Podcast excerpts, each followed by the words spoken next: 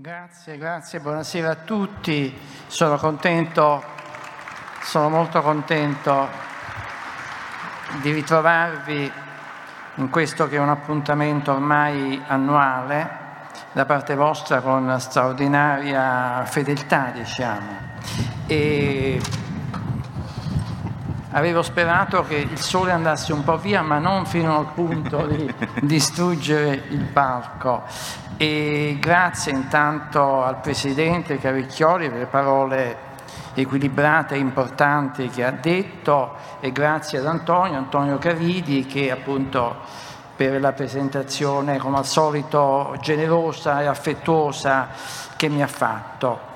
Ma sì, oggi parliamo di eguaglianza, in particolare del rapporto difficile tra eguaglianza e democrazia, due concetti che ci sembrano quasi omologhi, molto affini, no? Dove c'è democrazia dovrebbe crescere l'eguaglianza e l'eguaglianza a sua volta dovrebbe dare luogo a forme democratiche. In realtà le cose non sono così semplici, come è stato detto anche da Zamani precedentemente, nel senso che tra democrazia ed uguaglianza spunta sempre il seme delle disuguaglianze. Anche oggi affrontiamo una fase in cui la disuguaglianza cresce, perfino durante la crisi pandemica, la crisi economica, la crisi bellica che attraversiamo, ci troviamo di fronte a una crescita della disuguaglianza.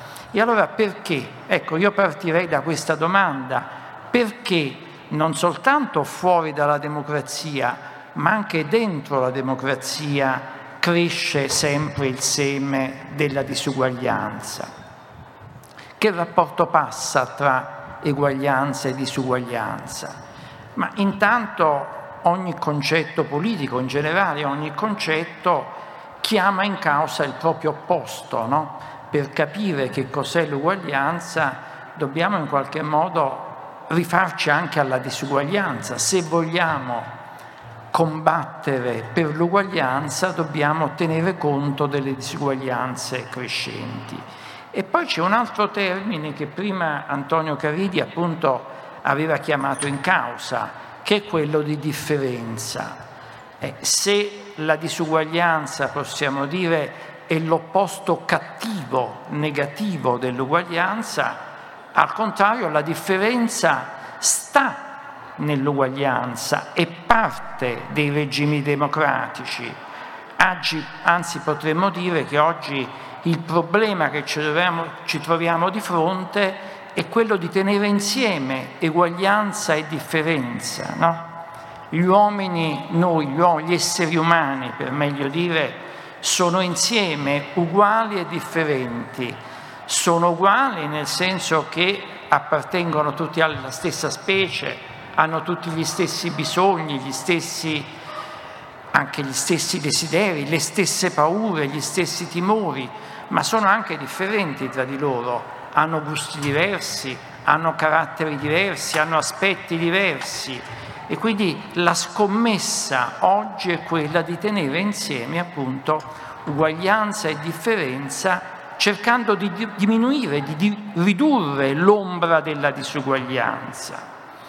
Proprio questo non, non, è facile, appunto la democrazia tende a perdere la propria misura a divenire smisurata, come dice il titolo del nostro incontro, quando eh, si tende a pensare l'uguaglianza come una sorta di omologazione totale in cui viene, viene meno la differenza, viene meno la singolarità, l'individualità che è anche un elemento fondamentale della democrazia. Se volessimo partire da lontano, no? potremmo tornare a uno dei primi filosofi Antistene, un filosofo non molto noto, che però partiva proprio da questo punto centrale, cioè dal fatto che gli uomini nascono tutti uguali. L'uguaglianza naturale è ciò che connota la vita umana, tutti quanti nasciamo, cresciamo, invecchiamo e poi moriamo, tutti quanti abbiamo le stesse speranze, le stesse paure, E dunque se gli uomini, se gli esseri umani hanno una vita naturale uguale, ogni disuguaglianza dovrebbe essere ingiustificata e combattuta. La filosofia è partito da questo principio, no? Filosofi come Rousseau e anche Marx hanno cercato di portare questa idea alle sue estreme conseguenze, al fatto che il principio di uguaglianza non basta che venga nominato, evocato, va realizzato, anche se ciò si è dimostrato sempre molto, molto difficile. La democrazia greca, no? che è stata la prima oasi di uguaglianza in un mondo totalmente disuguale, il mondo degli antichi regni, degli antichi imperi. Forse lo dovete un po' spostare, se no è inutile. No, ma, magari, scusate. Sì, sì, Roberto, Roberto.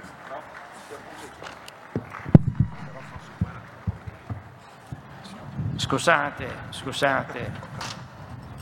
Vi dicevo la democrazia greca che apre la storia della democrazia, beh, a sua volta è una democrazia parziale.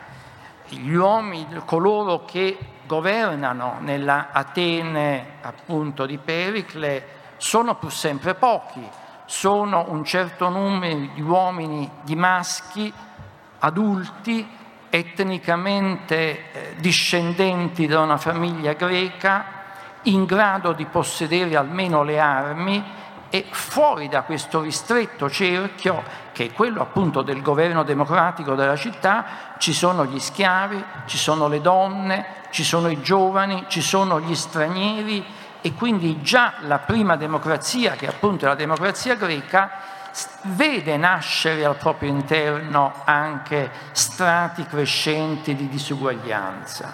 L'uguaglianza non è un dato naturale, è un esito a cui si deve arrivare, è l'esito di un processo, di una conquista difficile appunto da ottenere, difficile da mantenere, anche perché quando ci rifacciamo al concetto di natura, uguaglianza naturale, beh, vediamo che la natura può essere usata sia per sostenere l'uguaglianza, sia da altri per attaccare l'uguaglianza.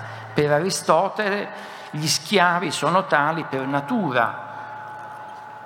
E quindi quel concetto usato da alcuni per appunto sostenere, allargare l'uguaglianza, che è il concetto di natura umana, viene usata da altri per contrastarlo. Se ci rifacciamo a due dei maggiori filosofi della modernità, Hobbes e Rousseau, vediamo che mentre Hobbes sostiene che lo stato di natura, lo stato naturale va superato e sostituito dallo stato politico, al contrario Rousseau ritiene che lo stato naturale è l'unica, l'unica stagione o l'unico momento logico in cui è affermata uguaglianza tra gli esseri umani e che al contrario la civiltà, la civilizzazione ha portato verso la disuguaglianza. E poi Marx, Marx ritiene che l'uguaglianza non sia qualcosa da ricercare nella natura umana, ma sia una conquista storica. L'uguaglianza si ottiene se solamente appunto gli esseri umani lottano per l'uguaglianza stessa. Sappiamo come tutti questi progetti, compreso quello di Marx, abbia conosciuto più fallimenti che realizzazioni positive. Perché? Ma perché l'uguaglianza ha dentro di sé degli elementi contraddittori, il primo dei quali è il fatto che gli uomini sono poi differenti l'uno dagli altri.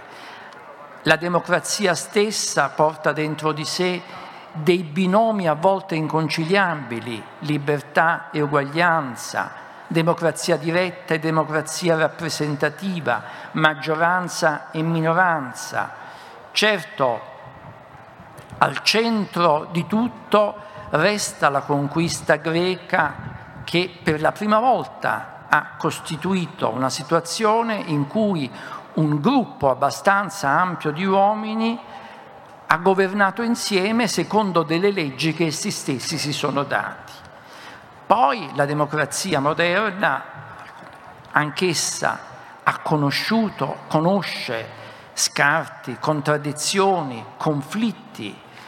Gli elitisti, autori come Mosca e Pareto, hanno sempre sostenuto che anche in democrazia il potere è sempre ristretto in poche mani, che ogni democrazia in fondo nasconde una forma di oligarchia e quello che noi stesso spesso definiamo poteri forti. No?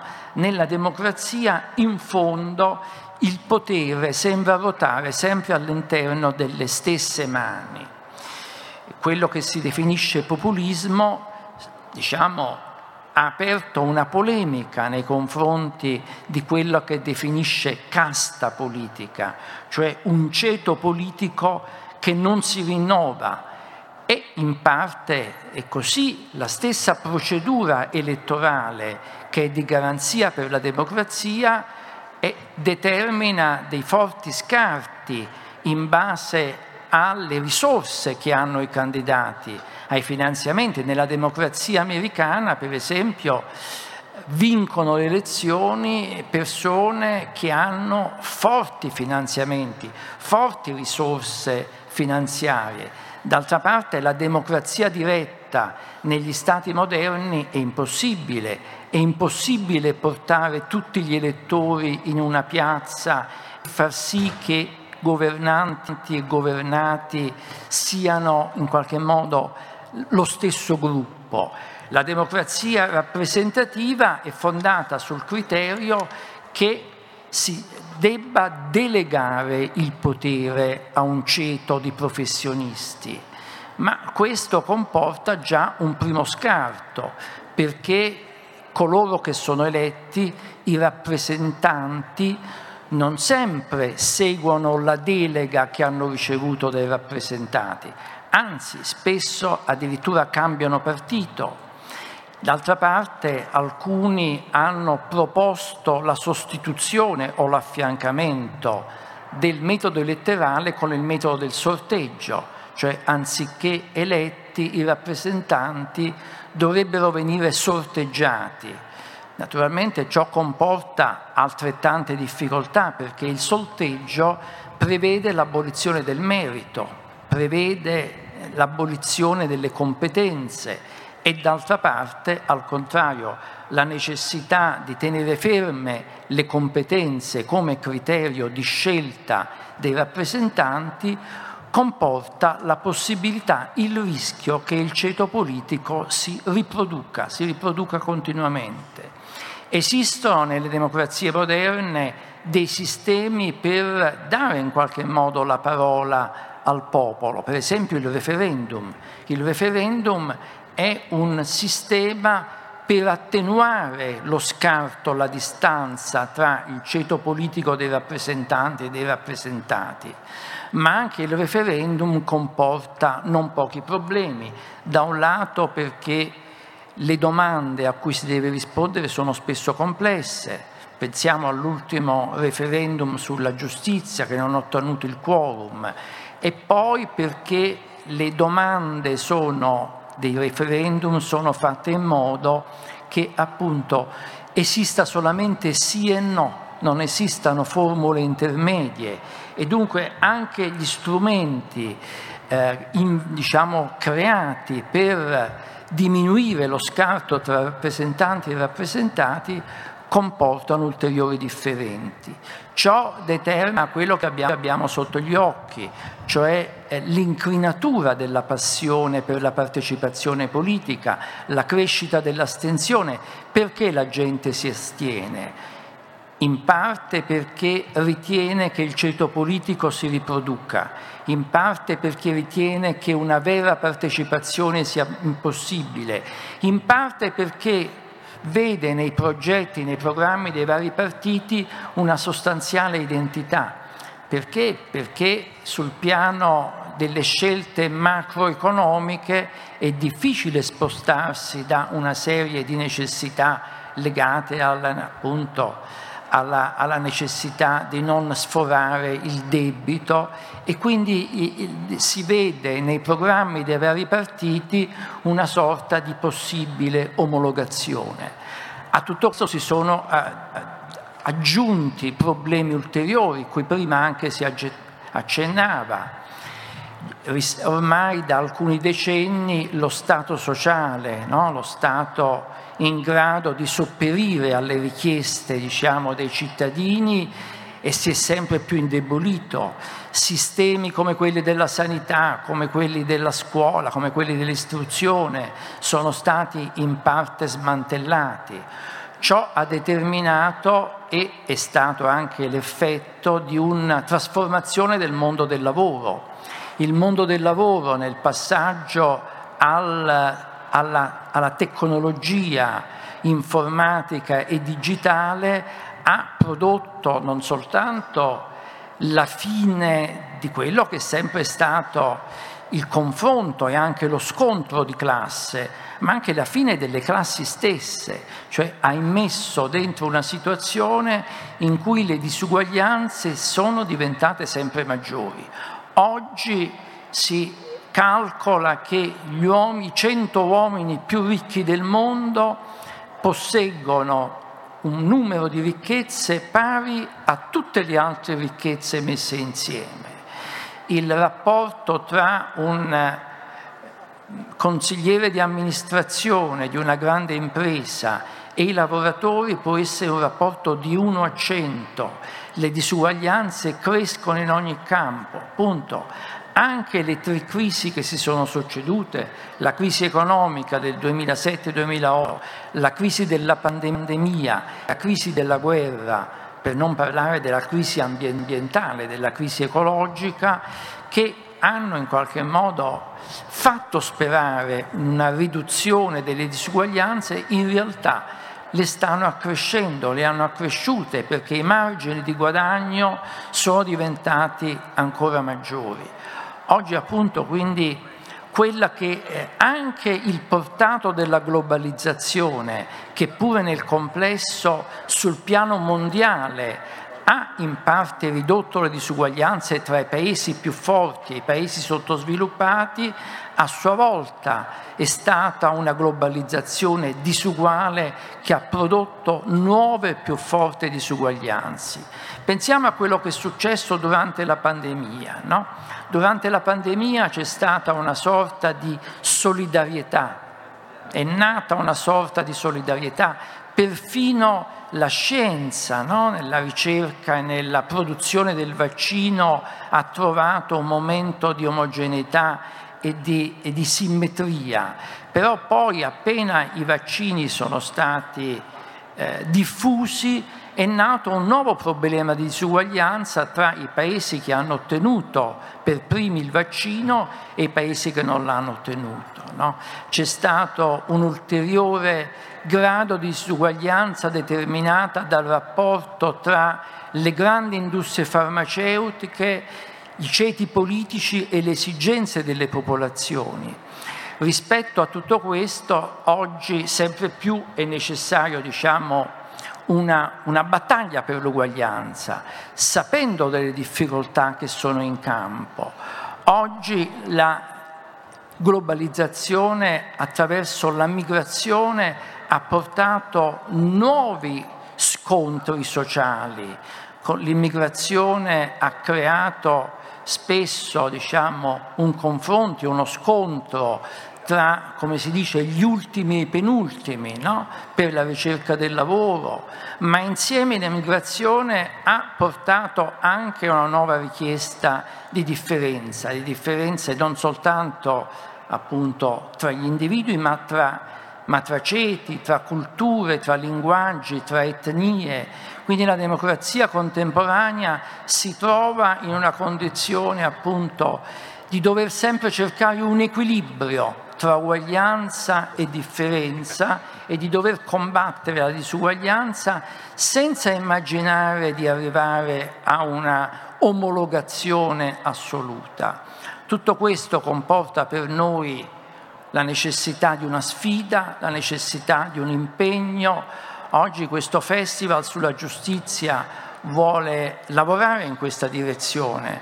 È un'iniziativa diciamo, in cui filosofia, politica e società si sono unite attraverso l'impegno molto forte di Modena, di tutto il, diciamo, di tutto il quadro che ha collaborato a, alla creazione di questo festival, attraverso i collaboratori, attraverso la direzione del festival. Quindi la giustizia e l'uguaglianza non è soltanto il tema di quest'anno, è il collettore all'interno del quale si sono svolti in fondo tutti questi festival che da almeno vent'anni ci stanno riconducendo in queste piazze, in questi luoghi. Questa è stata la, la prima edizione dopo il Covid, no? la prima edizione in cui ci siamo liberati dai, dai vincoli che ci hanno tenuti negli ultimi due anni in difficoltà, lontani. Ecco, io credo che, ripeto, questo tema, mai come quest'anno, della giustizia e dunque dell'uguaglianza sia, sia necessario. Eh, è, ripeto, è un confronto, è una sfida, è una battaglia in cui tutti quanti siamo impegnati e io voglio lasciare qualche minuto, una decina di minuti che ancora ci restano, a una discussione, a un dialogo e mi aspetto qualche domanda. Vi ringrazio tutti per, per l'ascolto e per l'attenzione.